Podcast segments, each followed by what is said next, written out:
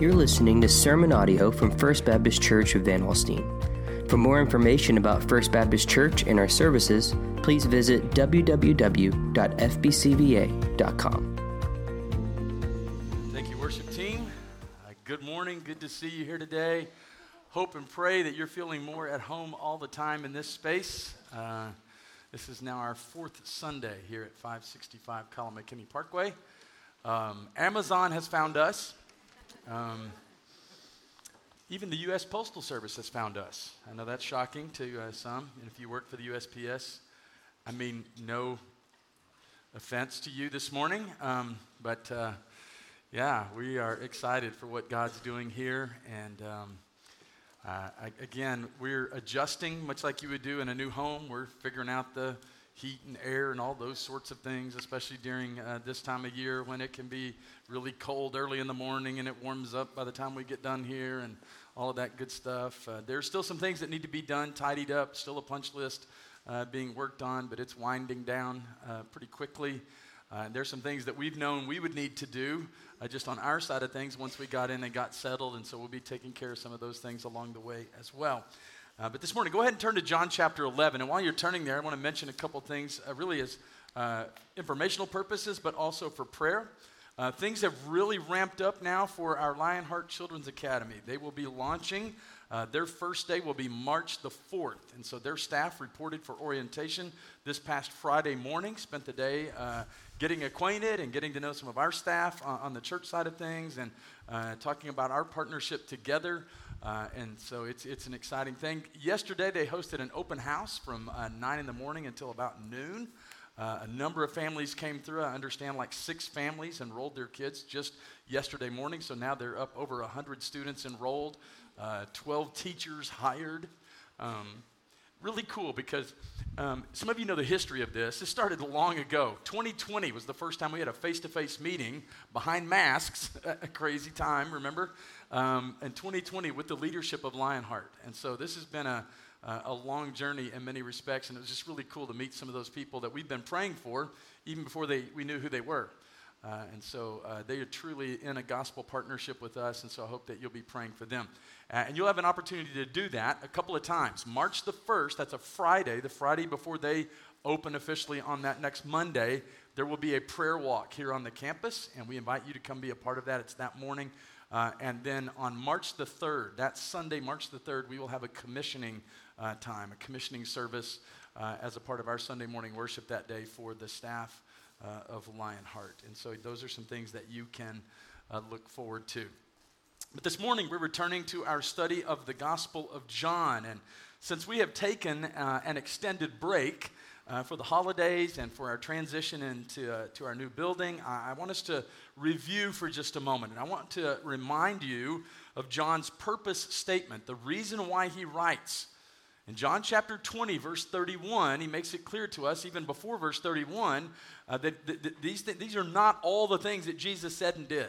Okay, in other words, uh, there's no possible way that I can include in this short biography, basically, everything that Jesus did. But he goes on to say this But these are written that you may believe that Jesus is the Christ, the Son of God. And remember how that ties in with Peter's confession there that we've been looking at over uh, the last couple of weeks as we transition into the, this new space. And so, what John is saying is this isn't just a biography. I just don't want you to get better acquainted with Jesus as a, a, a, religious leader or anything. You know, I write these things so that you may believe, you may come to belief in Jesus as the Christ, the Messiah, the Son of God, and that by believing, you may have life in his name. That really ties in with today's passage in John chapter 11 here. Uh, now, remember, uh, keep that in mind as, as we continue through uh, John's gospel. This was a series that we started in December of 22, because John chapter 1 is very much a Christmas passage. And that's where we started. In the beginning was the Word, the Word was with God, the Word was God. Uh, the same was in the beginning with God. All things made by him, and without him was not anything made that was made. It goes on to say there later in John chapter 1, and the word became what? Flesh, and dwelt among us. That's the incarnation. And so we started there in December of 22. We spent most of 23 uh, in John's Gospel, making our way up to this, uh, this point uh, in our study. Uh, took a brief break there in the summer for a summer in the Psalms. Uh, and then, of course, our break for the holidays this past year. And here we are back at John chapter 11. Now, if we were to look at John's Gospel kind of through a wide angle lens, uh, I could give you a much more detailed outline of the entire book, but it really kind of falls into three broad categories. Uh, the first category that covers the first several chapters there is what we might call opportunity. Uh, and that's, there where, that's where Jesus presents himself to his disciples, to the Jews, to the Samaritans, to the Jewish leaders, and to the multitudes.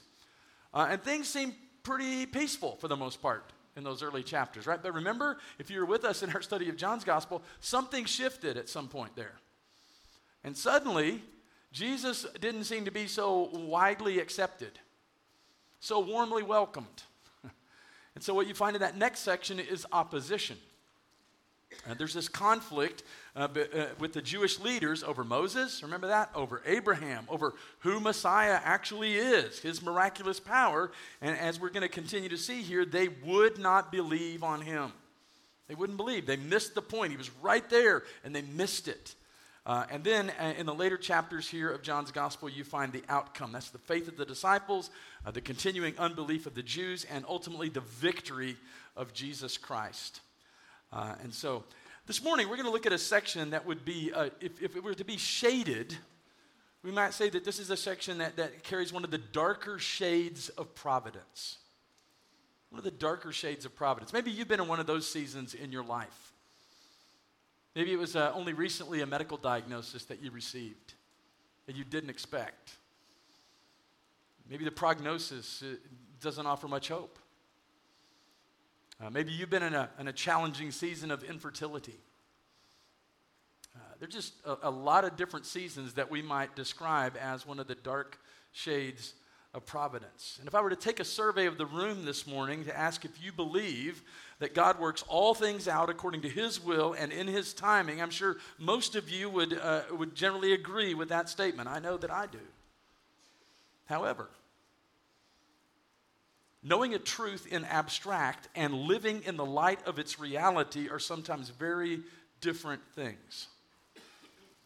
The truth is, I don't really handle disappointment and setbacks very well. More often than not, if I'm completely honest, I act as if I expect things to work out according to my will and in my timing, and I'm not very happy when they don't. And please tell me I'm not the only one.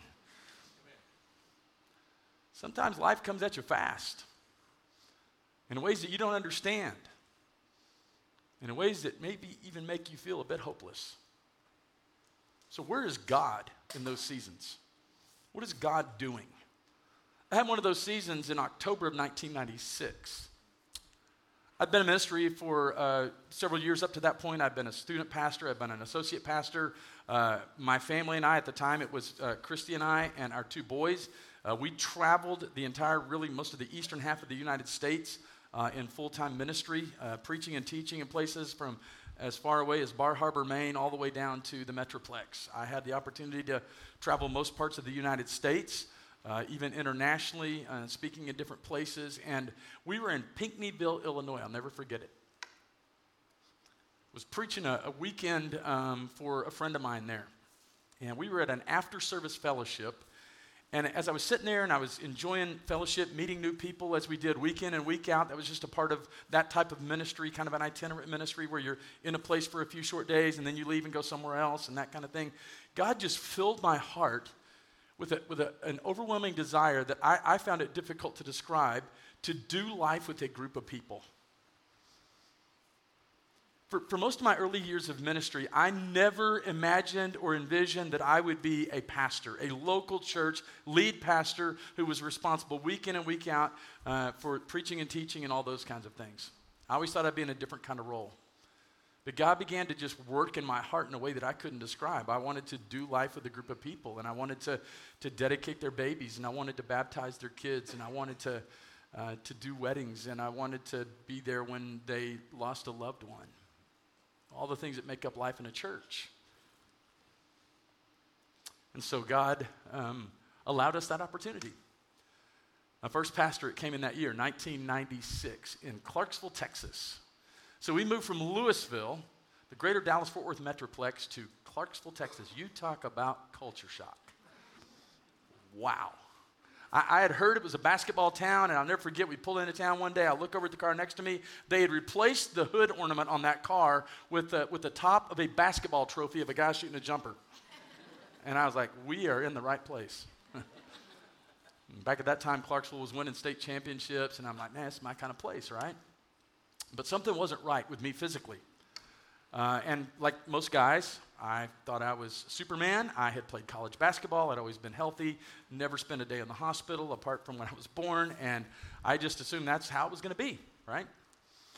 Um, but I was incredibly tired, and I told Christy, I said, I think I need to start running and lifting again. I think I've just kind of gotten out of the habit of, of maintaining my physical health. And so I, I started doing that. And really quickly, I lost 30 pounds. It happened way too fast. And I was even denial about that because I'm thinking, there's no way I'm running enough or lifting enough to lose 30 pounds that fast.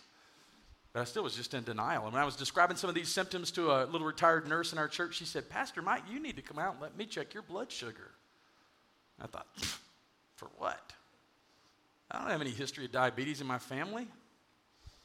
All the things, right? I thought, there's no way, right? Uh, until uh, I got so sick at one point that I couldn't even keep down a glass of water. Uh, ended up in the emergency room in what's called diabetic ketoacidosis. It's deadly. And in God's providence, the ER doctor that was on call just happened to have been a diabetic who had been a diabetic since the days they boiled syringes. Talked to me, talked to us for a few minutes, looked at my symptoms, and within about 10 minutes, he said, I'm pretty sure you're a type 1 diabetic. That was the diagnosis. Now, that kind of thing will change your life. Because you begin to understand really quickly that we're not going to give you some medicine, send you home, and in a couple of weeks you're going to get all better. That's not how it works. Uh, that's not what it is. Uh, there's no cure up to this point. Thankfully, uh, things are advanced to the point that it's, uh, it's manageable, and by the grace of God, has been for much of the last 27 some years, and I am so grateful for that. But you know what I said? They came in and told me, they said, You don't have to do it right now, but you cannot leave this hospital until you give yourself a shot. So I said, Well, you just might as well hand it to me now because I ain't staying here any longer than I have to, right? And they start telling you all the things that are going to be a part of your daily life. You don't get to take a day off from this. Like, there is a real thing called diabetic burnout where you're just like, I just want to wake up tomorrow and not be a diabetic. That would be amazing, right? And some of you deal with similar things. I mean, every day you deal with chronic illness, pain, all the things associated with that. And, and so, up until that point in my life, I had very little understanding of that kind of world. In fact, if I'm completely honest, there were times that I was probably a little impatient with people who who dealt with such things. I mean, my attitude was kind of like, suck it up, man, come on. And so uh, it, it, it changed my life in a dramatic way. And you know what I said? I said, I don't have time to be a diabetic. and I still don't have time to be a diabetic. So I, I, would chalk that up as one of the darker shades of providence. Nobody wants to be a diabetic. Nobody wants to deal with something like that. And I am very, very mindful of the fact that some people, including some of you, deal with much darker, much more difficult providences. Martha and Mary, the sisters of a guy here in John chapter 11 named Lazarus, faced uh, such a season. When their brother Lazarus, Lazarus turned deathly ill and Jesus was out of town. Things got worse when Lazarus died before Jesus arrived. So, we're going to take a pretty big chunk of John chapter 11 today because it's a narrative, and so we've got to get the full context of what's going down here. And we're going to cover the second half next week, uh, Lord willing. So, hope that you'll follow along with me there in John chapter 11. We're going to read down through verse 37. Uh, I'm going to try to read pretty quickly, so if you'll listen quickly, we'll, uh, we'll get the context here. Now, a certain man was ill, Lazarus of Bethany, the village of Mary and her sister Martha. It was Mary who anointed the Lord with ointment and wiped his feet with her hair.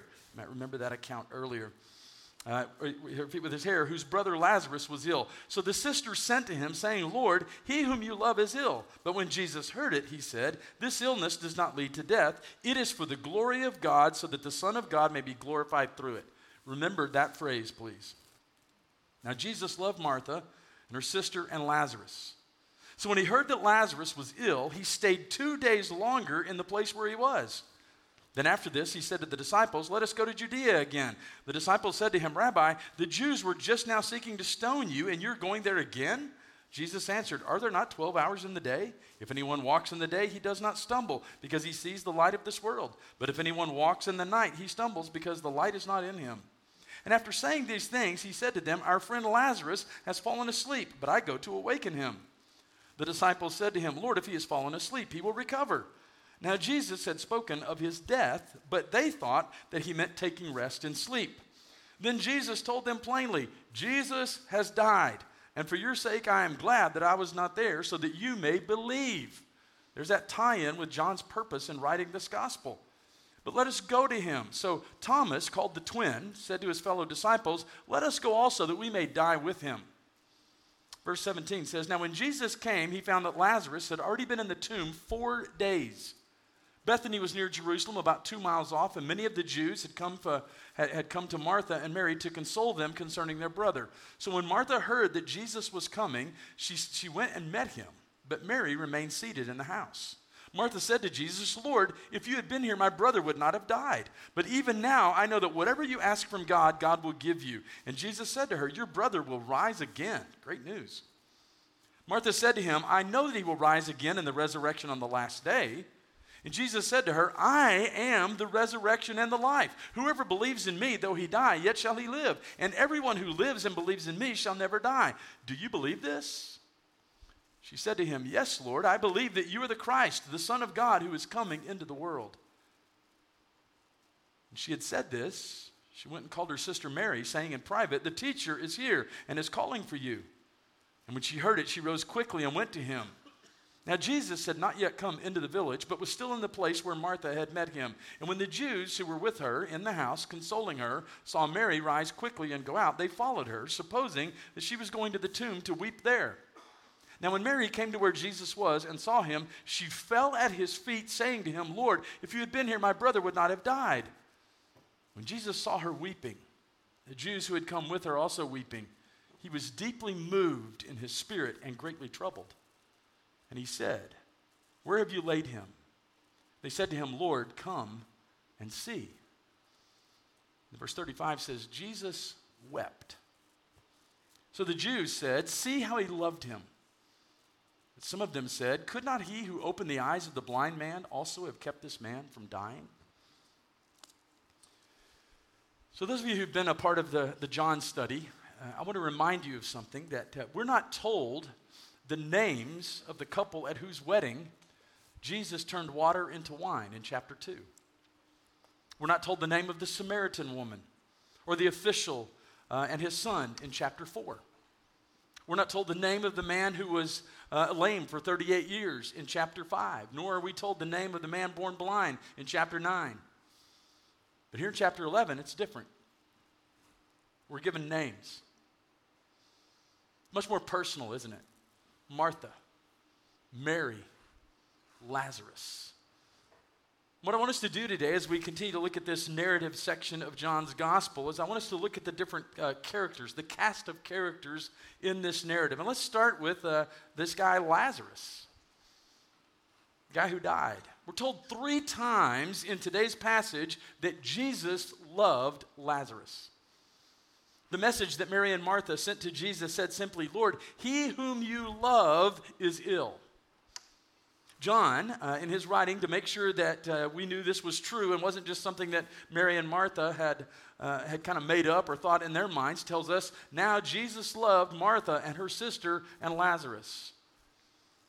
And then later, there in the text this morning, the response to Jesus weeping, the Jews said this even see how he loved him. It was obvious to them. You see, when darker providences come into our lives, we are often tempted to question whether or not God loves us. You ever been in one of those spots? Things aren't going the way you expected. Uh, it doesn't seem to be any change. Let, let, me assure you, we're not the first ones to experience such a season. All you got to do is read the book of Psalms a little bit, and you, and you hear words like, Why, Lord, why? How long, oh Lord, how long? When are you going to remove me from this pit? I mean, it's just language like that. It's, it's this place of dark providence that we many times don't understand, and it can feel like God doesn't care and God doesn't know, and, and God's lost track of, of kind of where we are, and, and, and things seem to be continuing in ways that we would hope they wouldn't, and, and it's just a difficult season. And so uh, many times that's the case, and we struggle. Some people would even say that sickness or difficulty, that the difficulties we face in life, come either from the direct consequence of some terrible sin against God or from a lack of faith in God and His promises. They teach that we can be healthy and we can be freed from trials if only we have faith and live in obedience. That, that's called a prosperity gospel. Okay, we live, in a, we live in a broken, sinful world that is marked by sickness and disease and even death itself. And it's no secret to any of you this morning that, yes, Christians even are diagnosed with cancer. And sometimes Christians die with cancer. Well, that's incredibly hard to understand. It's the reality of the broken world in which we live. So, where is God in those seasons? What's God doing in the midst of that? Lazarus' sickness and his death, I think they deny that way of thinking in clear terms. You see, Mary and Martha and Lazarus were core supporters of Jesus. He'd been in their home. They hosted him and his disciples when he came to Bethany near Jerusalem and obviously had a close relationship with him. If anything, the words of Mary and Martha in this passage reveal a deep and strong faith. Jesus loved Lazarus. Let's talk about Jesus, right? He's the central figure, not just John's gospel, but the entire Word of God. So, if Jesus truly loved Lazarus, how do we explain his strange actions here? I mean, when you read through these 37 verses, you're like, this just kind of doesn't make sense, right? He doesn't seem to respond to the news of, of Lazarus' illness with any kind of urgency. I mean, it would be like uh, one of us calling 911 and the dispatcher saying, Well, you know, I think most of the guys are at lunch right now, but I'll let them know when they get back. You'd be like, what, what is going on here? This is not the response you expect when, when there's an urgent need, right? And so that, that's kind of what it seems like is happening here. We're told, in fact, that he intentionally waited where he was for two full days before he left to travel to Mary and Martha. Even more puzzling, we're told, now Jesus loved Martha and his sister uh, and her sister and Lazarus, so when he heard that Lazarus was ill, he stayed 2 days longer in the place where he was. Some translations translate the word so there as therefore, connecting it to his love for Mary and Martha and Lazarus. It's like Jesus loved Mary and Martha and Lazarus so much, therefore, he waited two days before he went to them. And we're in our humanness going, what? That doesn't make sense. I mean, I, have been alongside families, and, and know, when, when the, the, doctors come and they say, hey, you, you, it's time to call in the family.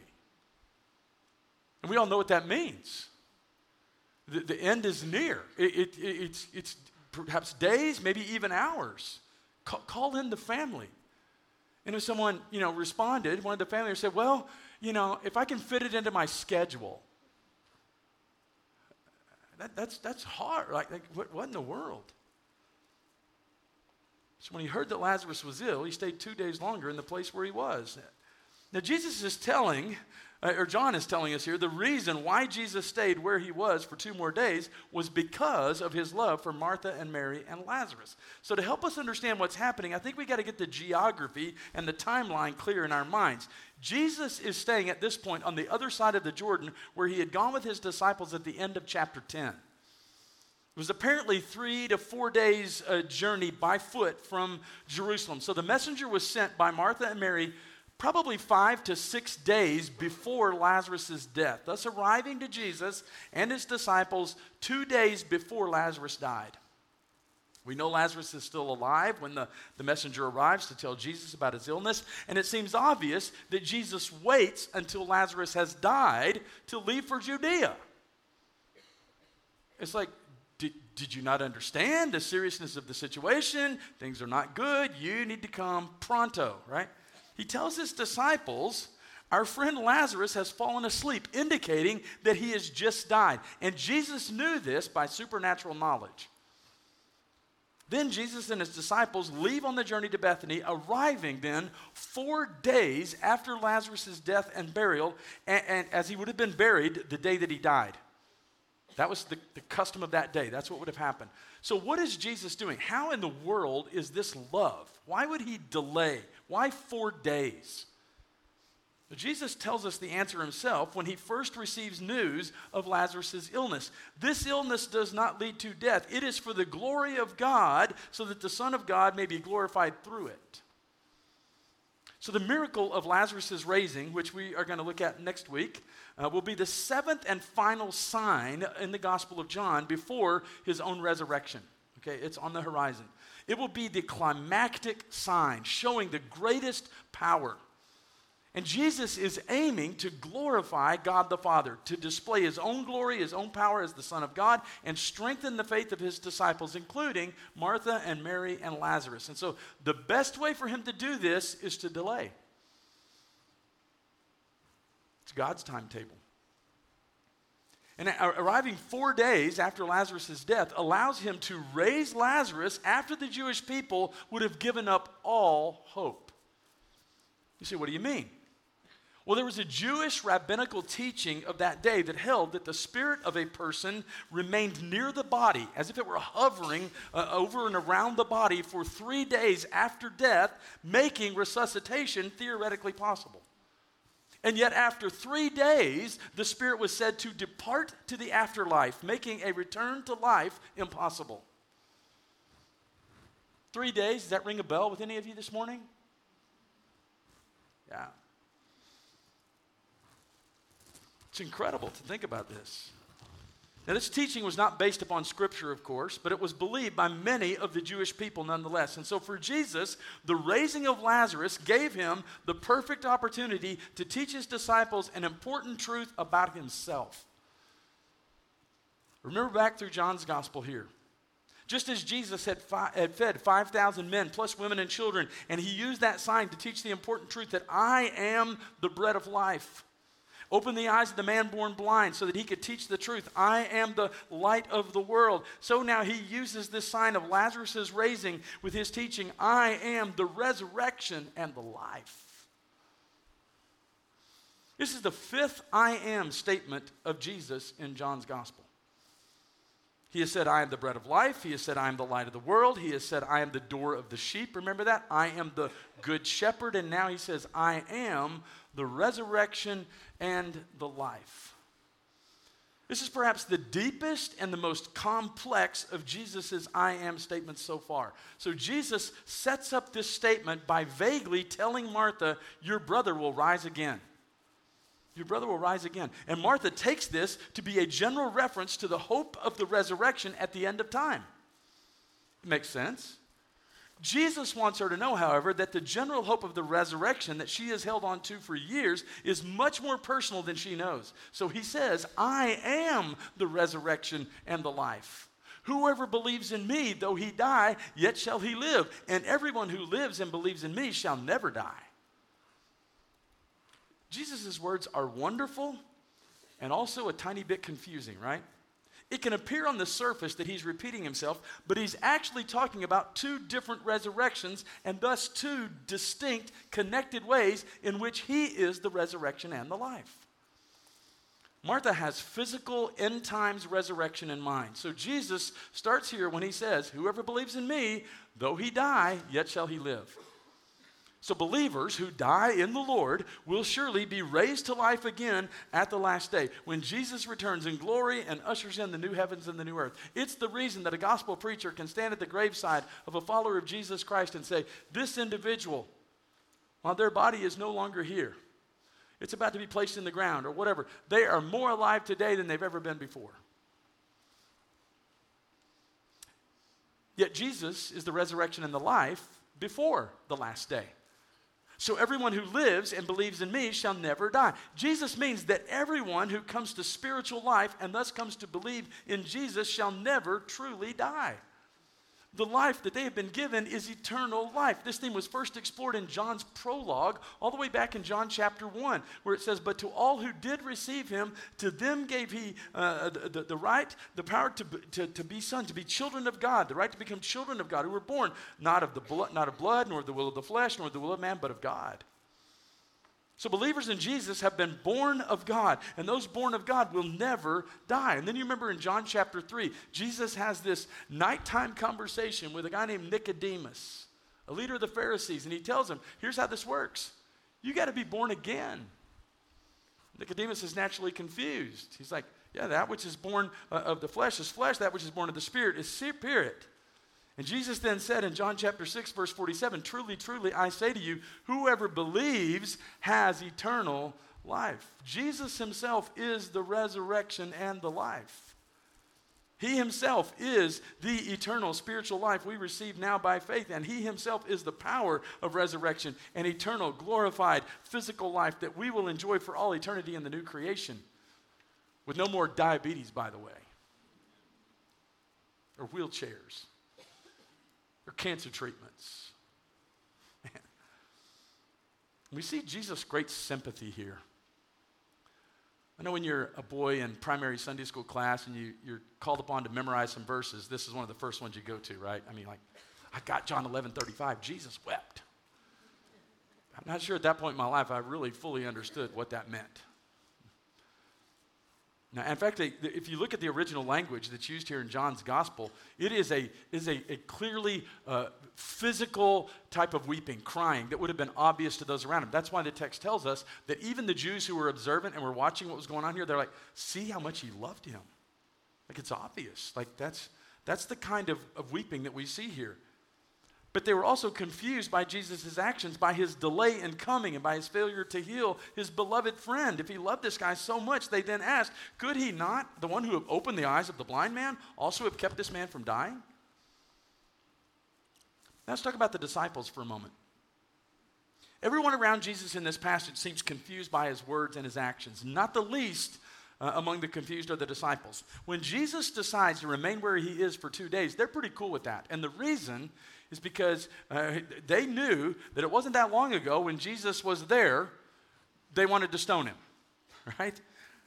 And, and so uh, they're not going to say anything. They're obviously not eager to return to Jerusalem. When they were in Jerusalem for the Feast of Tabernacles in chapter 8, uh, when they were back in Jerusalem for the Feast of Dedication in John chapter 10, the crowd had tried to stone him both times. So it's probably early spring at this time, right around this time of year, okay, around March. They remember what happened in October and in December, and they were not eager to return to the scene of two attempted stonings just a couple of short months earlier. So when Jesus announces his decision to go to Lazarus, they feel the need to remind him uh, that those people uh, weren't exactly rolling out the welcome carpet for you, Jesus. We're not so sure about this. So, again, much like us many times, we question God's timing. We question God's wisdom. We question God's understanding of, of, the, of the phase of life that we're in and the season that we're in. And, and we feel many times as if every time we, we, we, we dial up, it's like we're getting a busy signal. God's misplaced my file somehow or something. Something's got to change. What are we doing here? Then we talk about the sisters, Mary and Martha. They're as confused as the disciples and probably more distressed because of the grief of the death of their brother. And based upon what they both say to Jesus, it seems obvious that while they were waiting uh, for Jesus during those long days, they began to say to each other, much like we can do many times, if only. If only Jesus were here. And after Lazarus' death, if only Jesus had been here. Maybe you're in one of those seasons. You're like, if only God really cared. If only God really knew how much I'm suffering. If only God really knew the complexities of this relationship situation. If only. We find ourselves doubting many times. You got to remember, Jesus had likely been in their home many times. Now, when they needed him the most, he was so far away. Why? And yet they still trusted in Jesus. They knew in their hearts that, it, that, that, had he been there, that, that he could have healed their brother. Right after Martha says to Jesus, Lord, if you had been here, my brother would not have died, she says this. She says, But even now, even, even in this difficult place of dark providence, we might say, even now, I know that whatever you ask from God, God will give you. Then, in this incredibly poignant exchange that is so important in John's gospel, when Jesus tells Martha, I am the resurrection and the life, he then asks her this Do you believe this? Jesus was masterful at asking questions and pointing them at people. Do you believe this? Do you believe I'm the resurrection and the life? And she said to him, Yes, Lord, I believe that you are the Christ, the Son of God. Sound familiar? Sound like Peter's confession of the church, doesn't it? You're the Christ who is coming into the world. You see, the death of her brother didn't diminish her faith in the Lord. While Martha showed her faith by her profession, Mary comes and falls at the feet of Jesus. Early in her life, we see Mary uh, uh, in the Gospel of Luke sitting at his feet, listening to him. Now we see her, her falling at his feet and weeping. And in the next chapter, spoiler alert, we will see her anoint his feet with costly perfume. Mary is seen three times in the same place at the feet of Jesus. What better place can you be when you're in a season of dark providence? Cling to Jesus. Cling to Jesus. And then there's the crowds. We'll talk more about them next week. But beyond the disciples, Mary and Martha, we see the, uh, this gathered crowd of Jewish mourners. It would not have been uncommon in that day to actually hire mourners to come in and wail and weep with you at the death of a, of a loved one.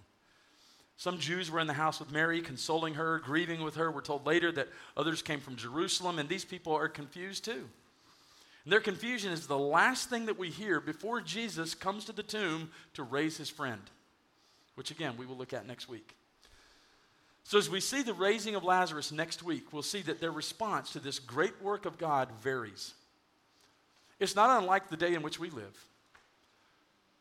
There's many different opinions in this world today about Jesus, I suppose, as there are noses. Who is Jesus? What's he all about?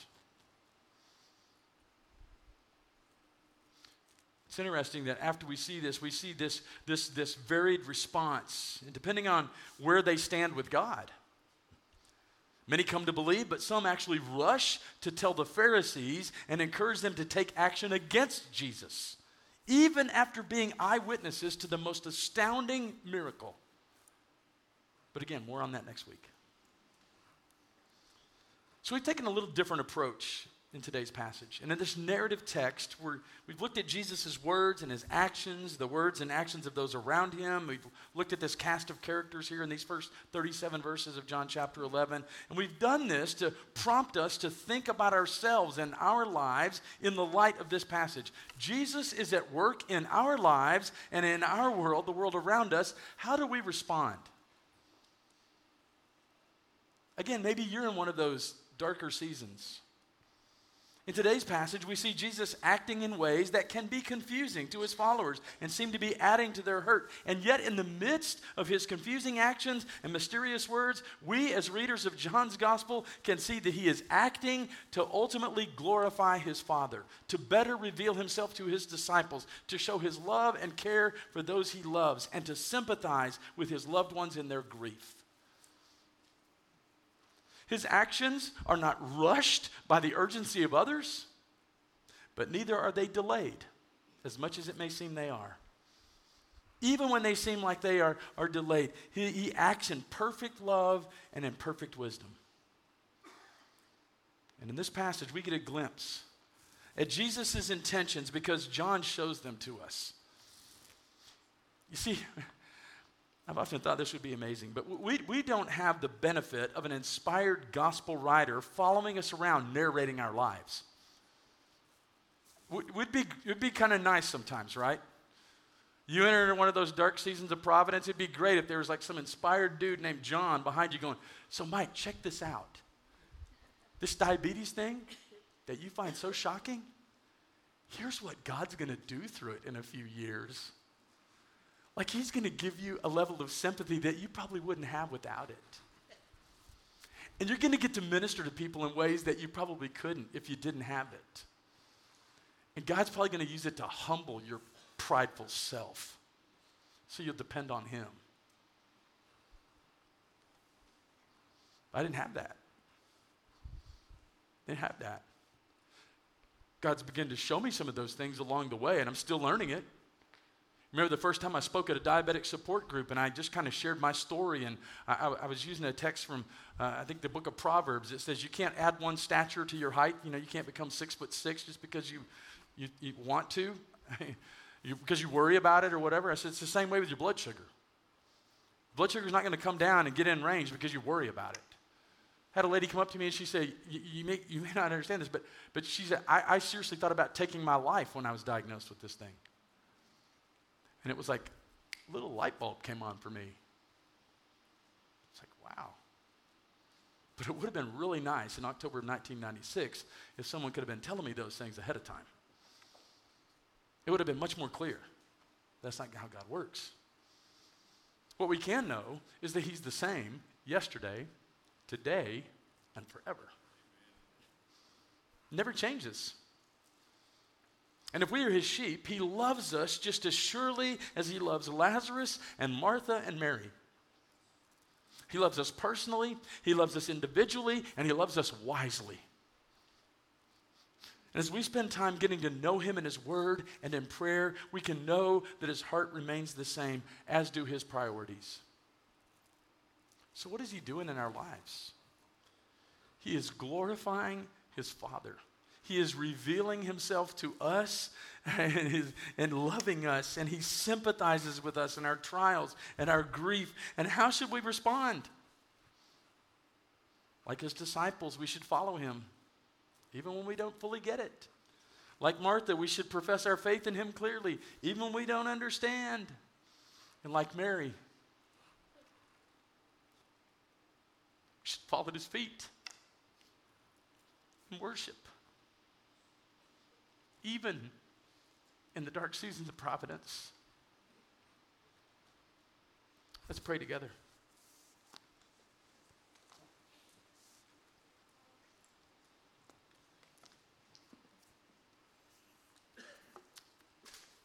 I know for some of you things may be going incredibly well right now. Maybe you're in a season of life where you're experiencing just victory after victory and breakthrough after breakthrough, but I also know that uh, we live in a very real, broken, sinful world. And the odds are pretty good that many of you are in a completely different kind of season where you don't understand.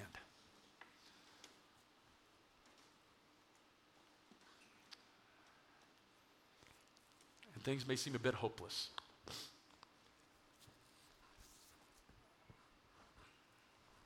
While you may not understand it, God is ultimately working for our good and His glory in ways beyond our human understanding.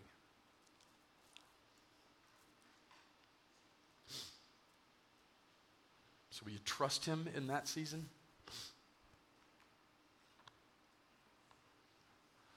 Will you lean on Him as the all sufficient one?